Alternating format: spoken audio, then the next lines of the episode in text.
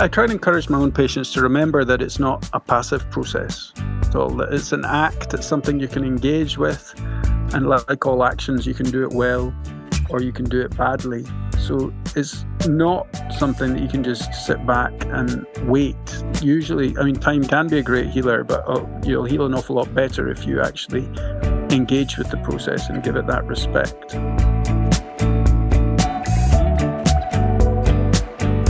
Hi, and welcome to the All Too Well podcast. I'm your host, Erica Huss. I'm a wellness entrepreneur, a wellness expert, your wellness whisperer with some tips, some resources, some great conversations, all in the name of making your journey towards better health just a little bit easier and a little less cringy.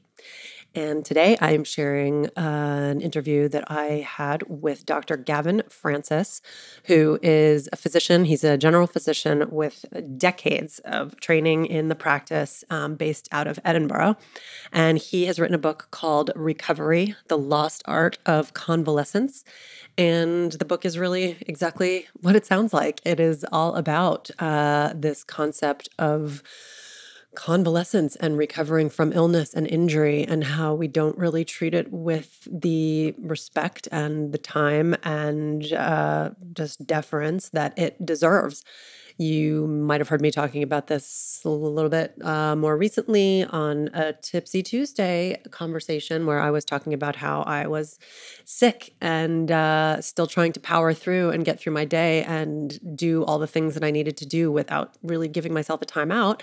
And uh, the reality is, that's exactly what we're talking about here. So it was just kind of well timed that I happened to have this conversation with Dr. Francis.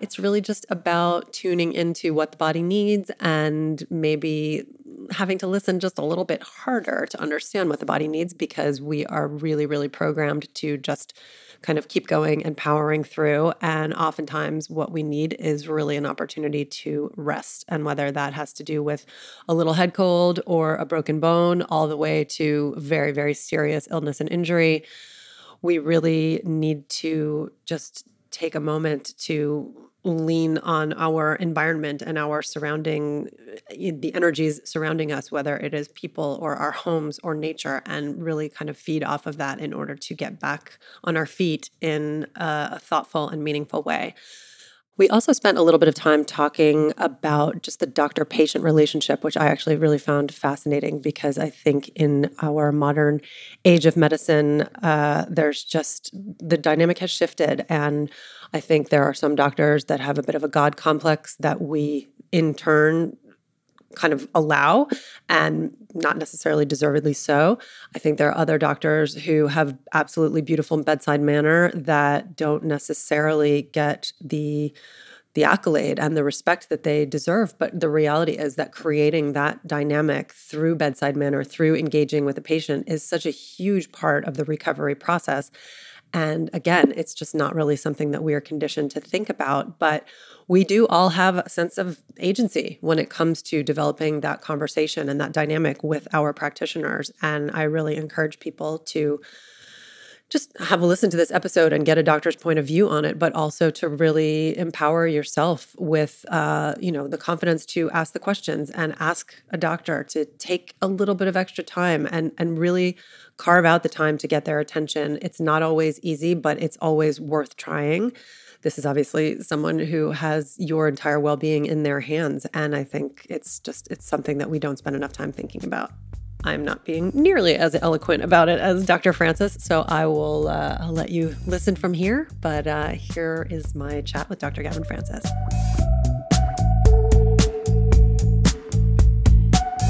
So, officially welcome Dr. Gavin Francis, who you are the author of a new book called Recovery The Lost Art of Convalescence. Mm-hmm.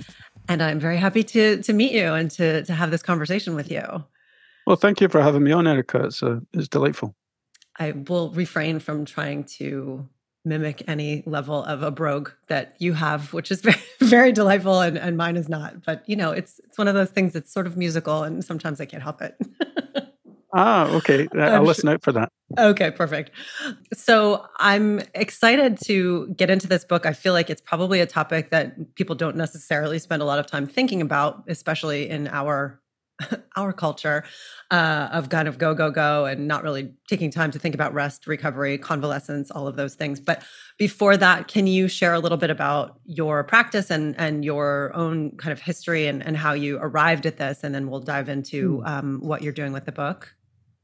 Sure. Yeah so um, i'm gavin francis. I am a primary care physician.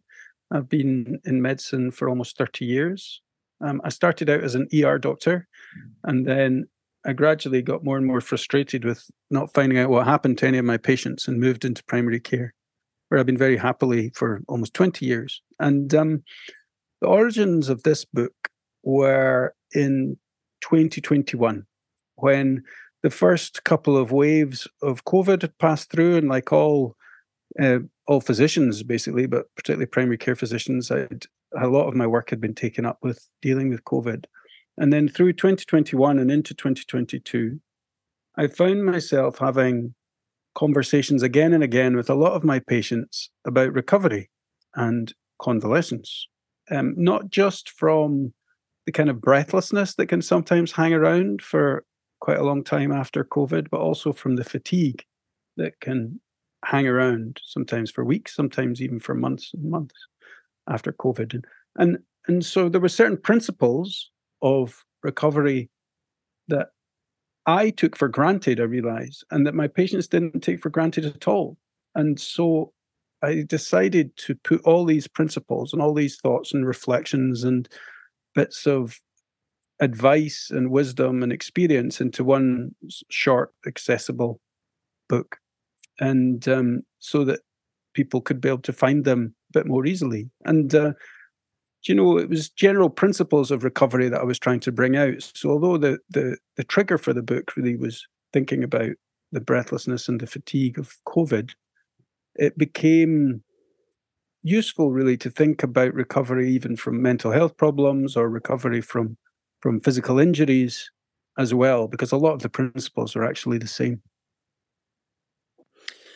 Yeah, that's that's really interesting and I think certainly as I was saying, you know, in our kind of hustle culture, we don't really think about recovery. Like recovery is kind of a buzzword in itself, but we really associate it with athletes, right? Like we're becoming much mm-hmm. more familiar with this concept of um, you know, ice baths and certain types of massage and cupping and all of these things that that athletes are doing to recover from injury and I think that we look at that or or from just overexertion and and I think that we look at that culturally as uh, kind of a badge of honor, right? But then when it comes to actually taking care of ourselves after an illness or after periods of overexertion as kind of normal mortals and not super athletes, I, I, I totally see where you know you're coming from, which is that that the idea is that it's it's not something that we allow ourselves and if anything i think there's a level of shame right associated with it because it feels like a, a, sense of laziness and and taking time that we don't really necessarily have to waste even though as you illustrate very nicely in this book like it is anything but wasted time. Yeah no it's definitely not wasted and and one of the principles that i was trying to get across in this book one of the very important principles is this much neglected in our culture idea of self compassion and self care because, you know, many of my patients are so driven that illness for them becomes not just a difficulty associated with feeling unwell or feeling below par, but it becomes a real frustration because they're so driven to be achieving and doing, so active when illness comes along and slows them down, they get very, very frustrated, and that can be a barrier itself to recovering to the best of their ability. So I try in this book to encourage people not just to have a bit more self compassion um, for themselves, to make time and space and respect for themselves and for the process of healing, and also to kind of try their best to refrain from comparing. You know, one of the real problems with recovery is when you're constantly comparing yourself to someone else and say, oh, well, they're recovering so much faster than me. But comparisons are really rarely very helpful. So I try and encourage people away from that. Yeah, I mean, I think we we suffer from that in general as a culture, as a constant sense of comparison and, and competition, mm. and so I guess in that regard, this should be no this would be no different. Um, yeah. I thought it was really interesting that you focus on the word convalescence, which uh, mm. you describe as in itself, uh, the word itself means to grow in strength. And again, mm. I think that this is an example of just kind of bad bad PR, right, around this concept of recovery and convalescence, um, because it is it is a strengthening process, but we don't really give it the respect that it deserves. Can you share a little bit um, about this sort of history of convalescence? Because I don't feel, you know, I, I think that you've you've pointed out it it doesn't mm. it wasn't always this way, right? We used to have much more, you know, reverence for this process. Yeah, absolutely. So, um, my own impression as a physician is that, you know, modern medicine is amazing. You know, I wouldn't want to live without all the gifts of modern medicine. You know, through the 1950s and 1960s, we started, we're inventing antibiotics at a great speed, different psychiatric mental health drugs started to become very effective, steroids, inhalers, all these kinds of things that are utterly transformative for medicine and for helping my patients. But, you know, although we some conditions can be really very very well treated by modern medicine. Some conditions are really not well treated at all. And we began i think through the 70s and the 80s to look for these quick fix miracle cures in places where there really aren't any. Now before the 50s we didn't really have that many effective drugs and so, convalescence and time in a convalescent hospital and a slow approach to recovery, which took into account all those principles that were put into place in the old 19th century hospitals. So, cleanliness, fresh air, good food, a view out over something green, you know, parkland. All those principles were helpful because when you didn't really have effective drugs, that's all you had. And, and, and they did help some people nowadays we have to get our heads around the idea that that actually they're still really helpful and that many many conditions there are no quick fix drugs and that we would do well to to take some of that wisdom from earlier generations of medicine and try and infuse it back into our modern practice of medicine. Try and be a bit kinder to ourselves. Try and give ourselves that space and cleanliness and fresh air and access to green and good diet, which really was all that they had at one point. And it's, I mean, it's kind of the opposite of what happens now in our hospital system. I can't speak to mm-hmm. the hospital system in in uh, in the UK, but we have i mean i think anybody would who's ever spent time in a hospital can tell you with full confidence that it is the worst food they've ever had and i'm not talking about having a you know a, a delicacy and a gourmet experience i'm talking about like getting you know cups of pudding and and yeah. like white flour crackers and it's all sugar and salt and and French high fries, carbohydrate yeah. yeah exactly and how anybody is ever expected to to repair and and heal and i understand certainly in you know in in some environments there are hospital settings where you're not going to be able to have access to fresh air because of climate or whatever else but i would be curious to know how many how many hospitals are out there that actually do have the facility to let people do exactly what you're suggesting which is have fresh air and experience in nature let alone you know a, a, decent mm-hmm. and respectable food program. Um, and I understand that it all comes down to, I mean, it comes down to dollars, right? Like, well, this is just mm-hmm. not where we have prioritized our spending. And even just spending time in a hospital is costs an insane amount of money that yeah. hopefully you can have recover, you know, covered by insurance. Again, that's where our system is really in America is very, very, very broken. Mm, yeah, but you know, even it's been shown that even if you have a window in your hospital that looks out over something green and growing and alive, that you need less painkillers, that you recover more quickly. It could well be that there's an economic benefit to this. Um, but as you say, there's just a shift in priorities has happened. And what I see in the UK, and I'd be interested to hear how it is in the US, but we still do have hospitals that have that old focus on beautiful architecture and, uh, and, and a beautiful green setting, but they tend to be hospices for people mm-hmm. who are terminally ill now. Mm-hmm. So it's almost as if we still recognize the value and the beauty of these kind of healthcare settings, but we now only restrict them to people approaching the end of life. Yeah. I would like us to broaden that access to think about them in all our hospital settings.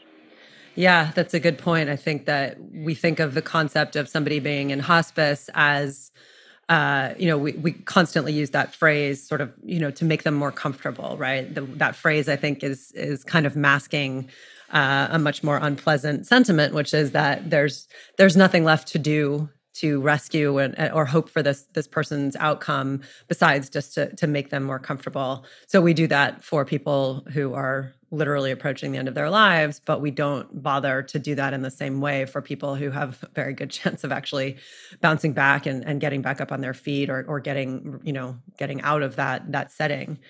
Uh, which again just feels like a sad thing. I haven't had a ton of experience in in hospitals, so I can't speak to what we're doing in the U.S. Uh, in you know that is that has a mind on on creating more serene and, and healthy environments. I mean, I live in New York City, so we've got some really shitty hospitals here. Uh, I, I, I, you know, I would love to know about other parts of the country that have something that feels a little bit more uh, comforting and and and you know healthy for the soul. Mm-hmm. I guess out of a hospital setting because we're talking now about a very specific category of people who who need long-term care in that hospital setting. But out of a hospital setting what do you feel like we can do differently to harness a little bit more of this this sense mm-hmm. of respect for for the recovery process? Yeah well I, I try to encourage my own patients to remember that it's not a passive process. So it's an act it's something you can engage with and like all actions, you can do it well or you can do it badly. So it's not something that you can just sit back and wait. Usually, I mean, time can be a great healer, but uh, you'll heal an awful lot better if you actually engage with the process and give it that respect. And try to learn a new kind of language of the body of what you can manage and what you can't manage. You know, setting achievable goals is a really good way of doing it. You know, thinking thinking modestly and not getting too frustrated if you can't achieve even those modest goals in the first instance, but trying to to slowly build and be methodical about it. And and remember that illness isn't just biology, it's also social and psychology. A lot of it is about how you feel and how you're being trained by the society around you to to to feel. So I always want to encourage my patients to do things that make them feel good. You know, do what refreshes you, do what gives you energy, and, and all those things in your life that make you feel bad and deplete you. You need mm-hmm. to find ways somehow of doing less of those in order to give yourself the best shot of healing the best way you can with the most energy and the most reserves that you can. Yeah. I mean, I think again, it's such good advice, but it also feels like it's so much easier said than done for people who mm. are mm. of the mindset. And I think to large degree, we've been conditioned with this mindset of, you know, you get a sick day and especially again in the US, you know, sick days, like mm-hmm. they count them up. I, I don't know how, how, does it work in the UK. Are there generally, I mean, in in the general corporate culture, are are you being allotted a certain mm. number of sick days, or is it more flexible than that? Yeah, yeah, you do, you do. But do you know what's really interesting is that on average, the average European takes about twice as much sick leave as the average American, and that's interesting. That must yeah, that must be because of workplace culture, also wider societal culture. But clearly, there must be a lot of Americans forcing themselves to work when they just don't feel able. Because I'm sure that there's not such differences in the constitutions of Americans and Europeans. so yes, I think that's right. Yeah, so something has gone awry there, whereby there must be a lot of people going to work when they don't feel that they can actually comfortably manage it. That's one of my big roles as a primary care physician, I think, is to try and encourage my patients to take the sick leave that they can within their contracts. Obviously, I don't have the power to renegotiate their work contracts, but you know, with with letters to their boss or with certain kinds of social security letters, I can do my best to try and give my patient the time that they need to recover mm-hmm. within the system that they're they're in. And that permission from me is as important as the patient giving themselves permission. Right. That, but I think, again, where we have a real problem is giving ourselves permission to actually do this for ourselves because I think there's a certain amount of fear that, you know, your job security is threatened if you are out of the office too much for reasons that are not necessarily, you know, treated the same as as if you have I, I, mean, I, what what is the example? I don't know. Like somehow there is a, a a sense of weakness and inferiority. I think that is associated with being ill. So there's a threat of job security, and then again, I think this this notion of you know this too much time off just breeds a sense of laziness and lack of motivation. When in fact, to your point, and as some of the science illustrates, that's actually incredibly restorative and can help with productivity. But it's really such a mindset shift that I think we need to adopt. And I mean, I understand also there are limitations here, right? There are plenty of you know corporate environments or not even corporate environments but you know other types of job environments where you don't have the luxury of of that much time off and people are dragging themselves to work again more out of a sense of fear than anything else when they're when they really would be best suited to stay home. Um, so uh, it's just an observation. I don't know. It's it's it's kind of a sad fact of of how we operate in in our in our work culture. Mm-hmm. Yeah, no, and I think if you look at the statistics, Americans and Europeans are getting slowly better in terms of the, the the time that they can permit themselves to take off. You know, work contracts are getting gradually more generous, but it often seems to me that that process is too slow and I would like to to see it step up a bit. You know, as long ago as the 1930s, um, you know, the the philosopher Bertrand Russell, he had he wrote a wonderful piece in the Atlantic where, you know, this was the 30s. He said that mechanization means that we do have the potential now for having leisure and time for everybody and still keeping our whole economy going, still keeping our economy efficient and generating um, money. But we have this kind of odd system whereby we have these sort of extraordinary inequalities where some people work incredibly, incredibly hard all the time and don't allow themselves any time off. And we've got other people in society who can't even find work, who are out of work. And um, and I like that, you know, almost a century ago, Bertrand Russell was saying, with all the machines, we really could set up a more compassionate economy. It would be possible if we had the will to set up a bit more of a compassionate economy. And maybe we'll get there eventually. I hope we do. I mean, I think that just that phrase, it feels like an oxymoron, you know, compassionate economy, but there is so much value to that concept. Um, it feels in in small efforts that we are getting there because I mean, having a conversation with about something like that with you, it's not dissimilar to a, a conversation and a philosophy that I could, you know, find uh, agreement among many, many peers, but somehow there is still a systemic block that that needs to be kind of hurdled um, because it doesn't uh, it doesn't feel that that's how we operate as a society. It just feels that we all agree that that's how we should, basically. Um, so let's talk a little bit more about the tactics that you that you would recommend. I mean, you say to kind of set small and achievable goals. Um, what is that? What is that kind of thing? What does that look like? Um, well, I suppose it depends what you're struggling with. So rather than, so for example, just to go back to the example of somebody recovering from COVID who's feeling very, very fatigued. So a lot of my patients that are in that situation, they'll have good days and bad days. And a bad day, they can hardly get out of the house. And on a good day, they'll suddenly feel, oh, I'm getting better. I'm almost back to normal.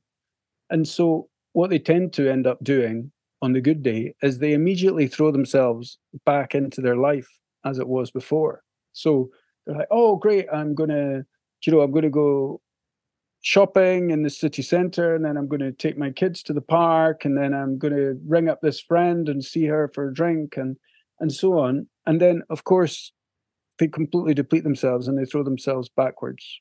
And because they were only just feeling the edge of getting better, they still don't have those reserves back.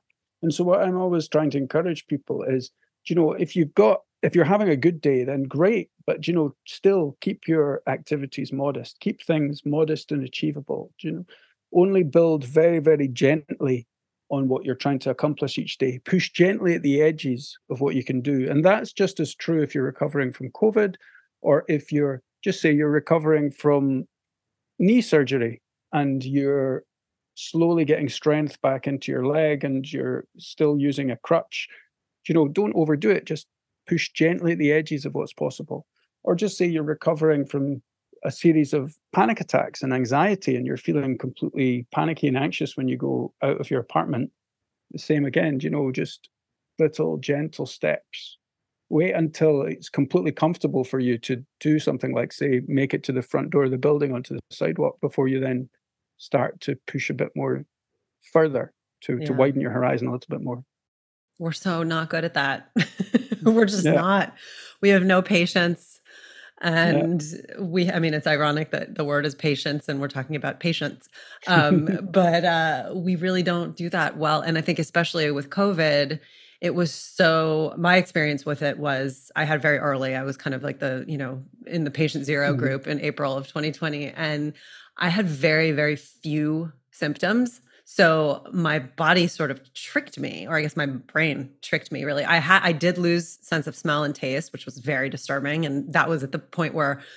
we actually didn't know that people were losing it, you know, for date like months and years beyond that. So it wasn't it wasn't even that scary in that concept but the, just the idea i mean I, i'm somebody who really finds such pleasure in food and drink and to not have any of those uh, you know abilities especially because i was otherwise feeling pretty good. I had like a little bit of a fever but otherwise i felt a little tired but i wasn't I, I didn't feel the way that I know that a lot of people have really just been, you know, taken out by it. I am grateful and and you know proud that I think I have a pretty strong immune system. But the point is that I was feeling, you know, at day 10, I was like, okay, I can't smell and taste anything, but I'm going to get on the exercise bike because in my brain, I feel like I just need to move. Like I cannot sit still anymore. And I got on the bike. I did a very slow ride for, I think, maybe 30 minutes. Three hours later, I spiked a fever that I hadn't had in 10 days, and I was down for the count for another 24 hours. And that was very disturbing because I was like, what did I even do? How did I trigger this? I still don't really understand exactly what happened. Um, maybe you can explain it. But the point is, I lost my patience. Everybody's saying you got to really give it two weeks and just be still. And I couldn't do it. Mm-hmm. Yeah, no, it's a, I mean, the, the human immune system is still very mysterious and there's lots of aspects of it we don't really understand. You know a lot of people have got the common experience for example of um, holding off illness if they've got like a big deadline you know just say they're they're getting married or they've got some university exams or they've people have got this experience where they can manage to hold off and then as soon as that's out of the way they get ill they get sick. And um, we don't really know how the mind manages to do that holds off illness with the power of your immune system. And similarly, we don't really very well understand how when you stress yourself or overtire yourself, that can open the way into illness. Um, but it's true. And and so I try and encourage people to listen to their body, set those sort of small and achievable goals, be patient, be self-compassionate, and um, that will put them in the best frame of mind and the best physical state to be able to recover to the best of their ability. Yeah, that's so interesting. I, that happens to me all the time, or it used to actually. I don't feel like it happens as much anymore. Again, I think I've done so much work paying attention to my immune system and and how to most you know set it up for success as often as possible. That I feel very you know lucky and happy that I really I don't get sick very often. But it used to happen all the time where I would have a deadline, and as soon as it was done, as soon I mean within hours I would come down with something terrible that would hang around for four or five days. But that is, I mean, that to me suggests, you know, just just what you were saying that that the the mind and the like how the the mind sort of is able to regulate the immune system in a you know in in that example in a negative way but then you also talk a little bit in the book about about the concept of, of placebo right and mm-hmm. beliefs and how yep. those things and we know you know a lot about placebo and we've seen evidence of it in so many in so many areas where the belief system and uh, you know just believing that you're doing something right can actually help you know the healing mm. process so it's interesting that that the mind can kind of control it in both ways but i would like to know a little bit more about this this conversation about placebo and and and the beliefs mm. about illness and and healing sure i mean uh, i have that discussion in the book in a part of the book which is called writing your own story in the sense that when you feel you have power or autonomy over your own story you can start to make really effective changes in your life and you'll actually help you feel better too. Now, that's in no way to try and diminish or um, say that people can get over illness purely by the power of the mind. That is definitely not what I'm saying. But I'm also very conscious after all these years of practicing medicine that sometimes the mind can have a massive effect on our wellness and on our expectations. And that can be positive and negative. Sometimes our beliefs can make us sick. We believe we're going to get sick in a certain situation, then we almost certainly will be. And and placebos are really good example of that. You know, where whereby we know that red placebos are good painkillers. We know that blue blue blue placebos are better as sedatives. We know that capsules work better than, than tablets. We know that placebos have got a huge effect on our expectations and they consequently change our experience. Wait, so, can you I'm sorry to interrupt, but can you say that part again about the red and the blue? Is that was that an example or is that a yeah, real That's real. It, that's real. Wait, can you just say that again? That's fascinating. Yeah, so we know that placebos work for all sorts of reasons, and placebos can even work when you know that they're only sugar pills, which is a separate discussion. But just say for a moment you don't know that it's a placebo, you think it's an active drug that you're taking. And if you give someone a red placebo and tell them it's a painkiller, it works better than if you give them a blue or a green placebo. So red seems to work better on the mind for convincing you that it's powerful for killing pain. What? Whereas, yeah. Whereas if you if you reverse that and you give somebody a placebo and you tell them it's to relax them and make them feel calm, if you give them a red one and tell them that'll make you feel calm, it doesn't work as well as if you give them a blue or a green one. So that is and- insane. I'm sorry. That is yeah. I mean, that's fascinating. I'm thinking like, oh, Tylenol, that's red. That's a red and white painkiller. Yeah, exactly. Holy shit. Okay, say more. Sorry, I, I keep interrupting. so and so that's really fascinating about the mind. So the mind associates already different colors with different powers of these drugs, which we know from the studies are not got any active agent. But also just the, the way that the the placebo looks. So a capsule, so a slippery capsule is more effective. Whatever you're using it for, it's more effective than a, a kind of chalky tablet. So something about our mind really thinks that that capsules are powerful and and accepts that better. And you know, there's just there's a huge amount of medicine is about confidence and it's about explanation to the patient of what they might expect.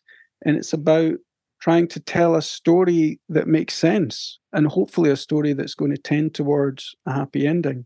You know, Freud had a brilliant line about this. He was talking about um, general physicians. You know, Freud trained as a, um, a, general physician first, and then he became a neurologist, and then he did, started doing the psychotherapy. And he used to say, all physicians therefore, yourselves included, are continually practicing psychotherapy, even when you are not thinking that you're doing it. So, this idea that doctors, in everything that they do and the way that they act, is actually all a kind of therapy, in that the way they project confidence or the way they project pessimism has a really powerful effect on the outcomes for the patient mm. which is itself really fascinating, a really big responsibility too, but but really fascinating. Yeah, that is. I wonder if there's any evidence of because you know you hear very often people describing doctors um, in terms of their bedside manner, and people tend to most often, I think, want to work with doctors who have bedside manner and this is more specific to physicians. Obviously i think I'm, I'm, generalizing very grossly but i think there is the notion that you know surgeons are are kind of all business and no bullshit because they don't have to have a bedside manner because most of their patients are under anesthesia the whole time. Um, i've happened to have met several surgeons who are lovely and i i don't I, I don't agree with that across the board. But i wonder if there is evidence of of patients healing better and more rapidly when they're working with doctors that they feel are just like you said are instilling a sense of confidence which i think comes from a bedside manner as opposed to feeling like you know i think the worst feeling is that you're being a nuisance to a doctor right? Because your health and your life is in their hands your well-being is in their hands and to feel like you know you're asking too many questions or you're asking for things that are well within your rights as a as a patient but somehow seems to be a nuisance or an inconvenience like that that's a terrible feeling because you feel helpless um, so i'd be curious to know if there's any any research suggesting how patients yeah. respond to their doctor's manner no there's definitely research that shows that um, patients feel better in proportion to how they feel their physician is empathetic to their problems. So doctors that are perceived by the patient to be more empathetic, they get definitely get better outcomes in terms of how not just how empowered their patient feels, but also how how how much better, even how much less pain their patients have, which is kind of fascinating in itself, isn't it? But it just shows how much even the experience of pain depends on context. Do you know, a pain that you don't know where it's coming from, you don't know whether it's going to get worse or better, you don't know whether you're going to be able to get it cured, that is a pain that is going to trouble you a lot more than a pain for which you've had a good explanation that by somebody who's been patient and who's been kind about it, who's explained to you where it comes from and what's going to happen with this pain. Immediately that becomes more tolerable, doesn't it? That pain becomes something that you feel like you can handle. Mm. If if that's the context in which it's presented to you. And so which yeah, it's like it's another theme of this book. I wrote one of the chapters of this book I called The Ideal Doctor because I wanted to explore these ideas that that sometimes a patient the kind of doctor you need is that more distant more paternalistic, stereotypical surgical approach. And some patients like that. They just, I've had patients where I've tried to give be a gentle and give an explanation, and they've essentially turned around to me and said, "Look, you decide. You tell me. You're the doctor. right. Right. Yes. You're the one who went to medical school." And um, and I've had other patients who really want that much more gentle, collaborative, friendly, compassionate approach. And and you know, I think one of the real um, skills of being a good physician and a good clinician is gauging what kind of doctor you need to be for that patient to help them. So maybe they need you to be a bit more objective, scientific, paternalistic. Maybe they need you to be a bit more soft and gentle and collaborative with an arm around the shoulder. And and I think really, really skillful physicians are are good at switching their attitude and their manner depending on who they're with yeah you got to read the room you have to know but i yeah. think that um, not everybody has that skill even as a human let alone in in a professional setting and yeah you could be the most amazing talented skillful doctor but if you make somebody feel unsafe in whatever way in your presence then uh, yeah i mean it sounds like statistically you're going to have a, a much lower track record of success. Um, yeah, but, yeah. I mean, years ago, I had a mentor that told me something. I mean, it's, it's it was a really high standard that that is set, but he said if if the patient doesn't leave your office feeling better, then you're in the wrong job. And I thought, okay, you know, sometimes I'm going to give people really bad news. Sometimes I'm going to tell them really difficult things that are really difficult to hear. But his point was that even when you're breaking bad news, and telling people things that are difficult to hear. You should be doing it in a context and in a way which reassures them that they're still being cared for and that they're within a um, they, they've got a framework by which they can understand what is happening to them and what will happen to them over the subsequent treatment. Which mm. I think there's yeah. some real wisdom there. I yeah. agree. That's really beautiful advice.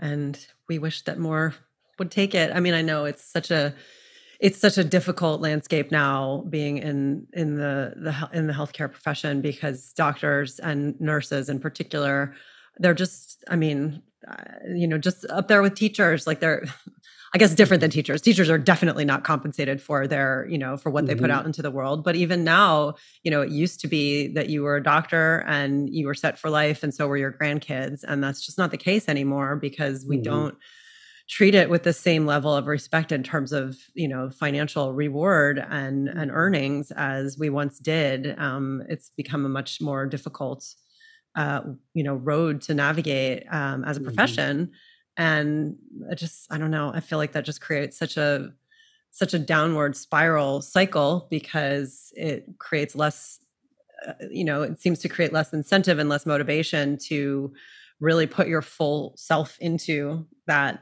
you know into that Mhm. work and just the way that the system is set up and you know administratively doctors are given 10 minutes to sit with a patient and you know get their entire whole story which i think we all agree at this point that you have to have the whole story you can't just look at Mhm. someone's ear and understand what's wrong with their ear without also understanding what's wrong with their ankles and again i'm oversimplifying it um, i know it's much more nuanced than that but and i know we're kind of getting off the topic of recovery and just kind of onto the the sad trials and tribulations of you know the us healthcare system but but it feels like it needs it needs you know reinforcing because you know to your point like there is such a benefit for everybody right? You you're not a doctor so that you can you know be around sick people. You're you're a doctor so that you can help people heal. And Mhm. If Yeah, if you can find ways, more effective ways of making people feel better. And sure, I mean, it's the same in the UK in terms of the pressures.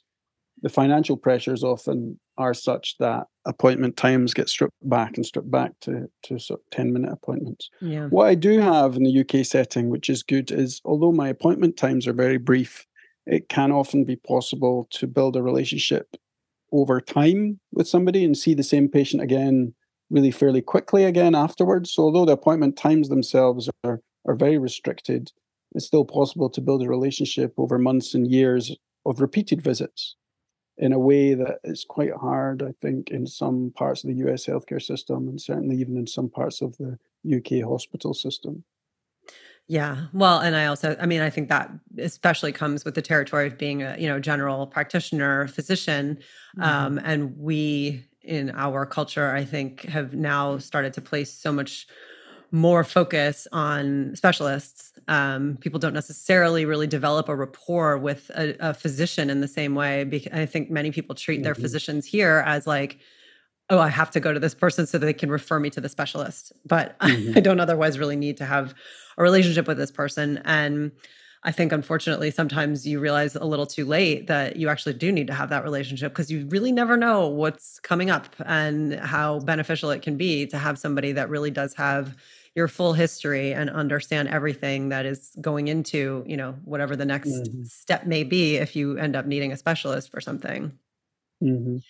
Yeah, it's really important to trust, to be able to trust your physicians. And uh, it's something I see with occasionally I'll meet a patient who will go around various other um, other specialists. You know, they'll go and see uh, uh, a guy about a potential surgical procedure, but then they'll still come back to me as the primary care physician and ask what I think they should do because they know I'm not going to get paid any differently depending on what course I advise. Whereas they have this sort of worry that with some surgeons they may be getting pushed down a line of getting some procedure that they may not need. There's some sort of financial motivation there, which is a really sad thing. I think that when when when a patient suspects that, because I genuinely believe that most people go into medicine because they want to help patients. They don't want to be doing the right thing by those patients. They don't want to be just using it as an opportunity to profit.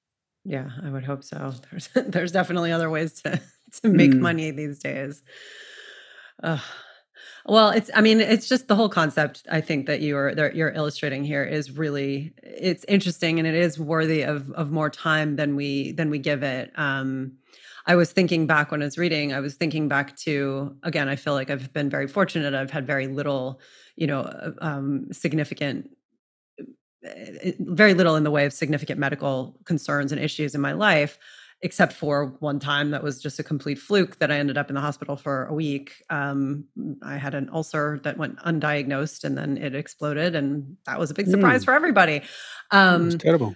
it was terrible. And it's so weird though because I mean it was it was certainly the most physical discomfort I've ever experienced when I I came out of you know came out of emergency surgery and I had this huge you know incision all the way down my my abdomen and everything mm. was stitched together and I had tubes and it was more medical stuff than I had ever had done to me and you know it was attached to the pain meds and all of that and I was in the hospital for a week and even in light of all of that, you know, incredible just physical trauma that I experienced in those 24 hours of like it happening and having the surgery, I have these very distinct memories of feeling so like safe and so I mean, calm is not the right word because it wasn't about mm-hmm. feeling calm. It w- but like the hospital, the time I spent in the hospital actually did feel very, very healing, and it felt mm-hmm. very mm-hmm. um, I don't know, there was something that was very positive about it. And you would think, especially with that type of a trauma, you know, you can't stand up, you can't sit, you can't laugh, you can't cough, you can't really do anything that feels like you you feel normal. Taking two days just to actually be able to stand up and, and tar- start to take a step or two.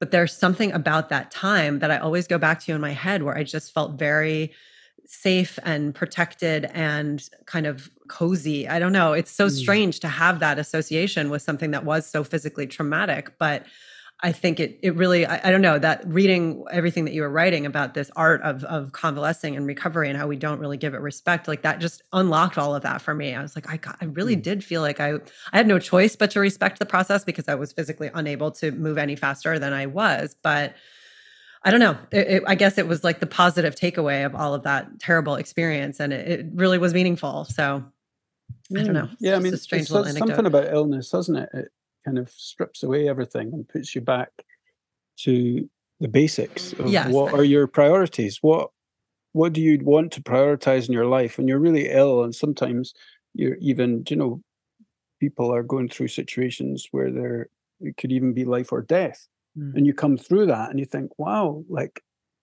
I went through that terrible ordeal. Now I'm through that ordeal. How do I want to live my life differently in the mm. light of that? And some some of my patients do manage to to gather that kind of um, silver lining from the terrible cloud of illness, as I say. Some some manage to take something positive out of it. Yeah, I think I think that's what it what it is. It's just that it really does force you to kind of just take time out and think about the things that are actually truly important and it sounds very cliche but it's true like when you're mm-hmm. when you're in a hospital bed and and you know you're you're stitched and tubed and taped and and all of these things like there are a lot of things that just seem to matter a lot less and i think mm-hmm. just even that shift in mindset can then have a ripple a, a positive ripple effect on your overall sense of well-being i mean i think that's the best way that i can describe you know that what i was just saying was my own personal experience that there's something about mm. it that just feels very comforting to me in the strangest way so anyway um mm. well this has been such a pleasure to have this conversation with you and is there anything you feel like you want to share that you haven't really touched on um no no i was just while you were talking there about the occasional the very occasional advantages that we can pull out of of of, of illness. You know, the the sort of um, jewels that we might be able to pull out of the wreckage of it. I w- made me think of a story that I tell in this book that I wondered if your listeners might appreciate, which is uh, these two patients that I once had, who both of whom suffered cardiac arrests, both of whom had defibrillators attached to them and were were were shocked back into life, and both of whom subsequently made a full recovery. And it was really extraordinary for me that I'd had these two patients, both men, both had had the same experience, both had essentially almost died and then lived again. And they had really completely different reactions to that experience. Mm.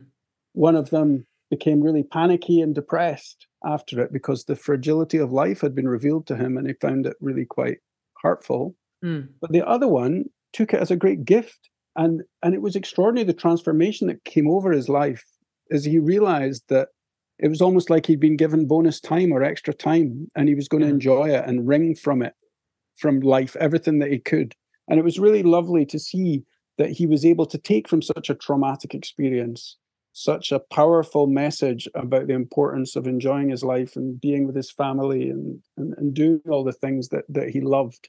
And and wouldn't it be great if more of us could take that from from our experiences yeah I, I completely agree. And that that reading that story definitely struck a note with me as well. And i think many many many people can identify with that that notion. Um, so i think a lot of people will have a really positive takeaway from from reading more about that.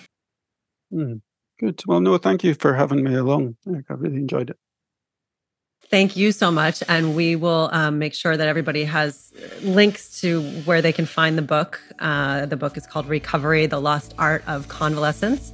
And um, Dr. Gavin Francis, it's been such a pleasure to, to have this conversation with you. Thank you. Thank you, Erica. Thanks for listening to All Too Well, guys. And as always, I am accepting stars, reviews, all of the above. They don't cost you anything and they mean a lot to me. So if you do have time, head on over to Apple Podcasts and throw me a few stars and, uh, you know, just do a good turn. Thanks.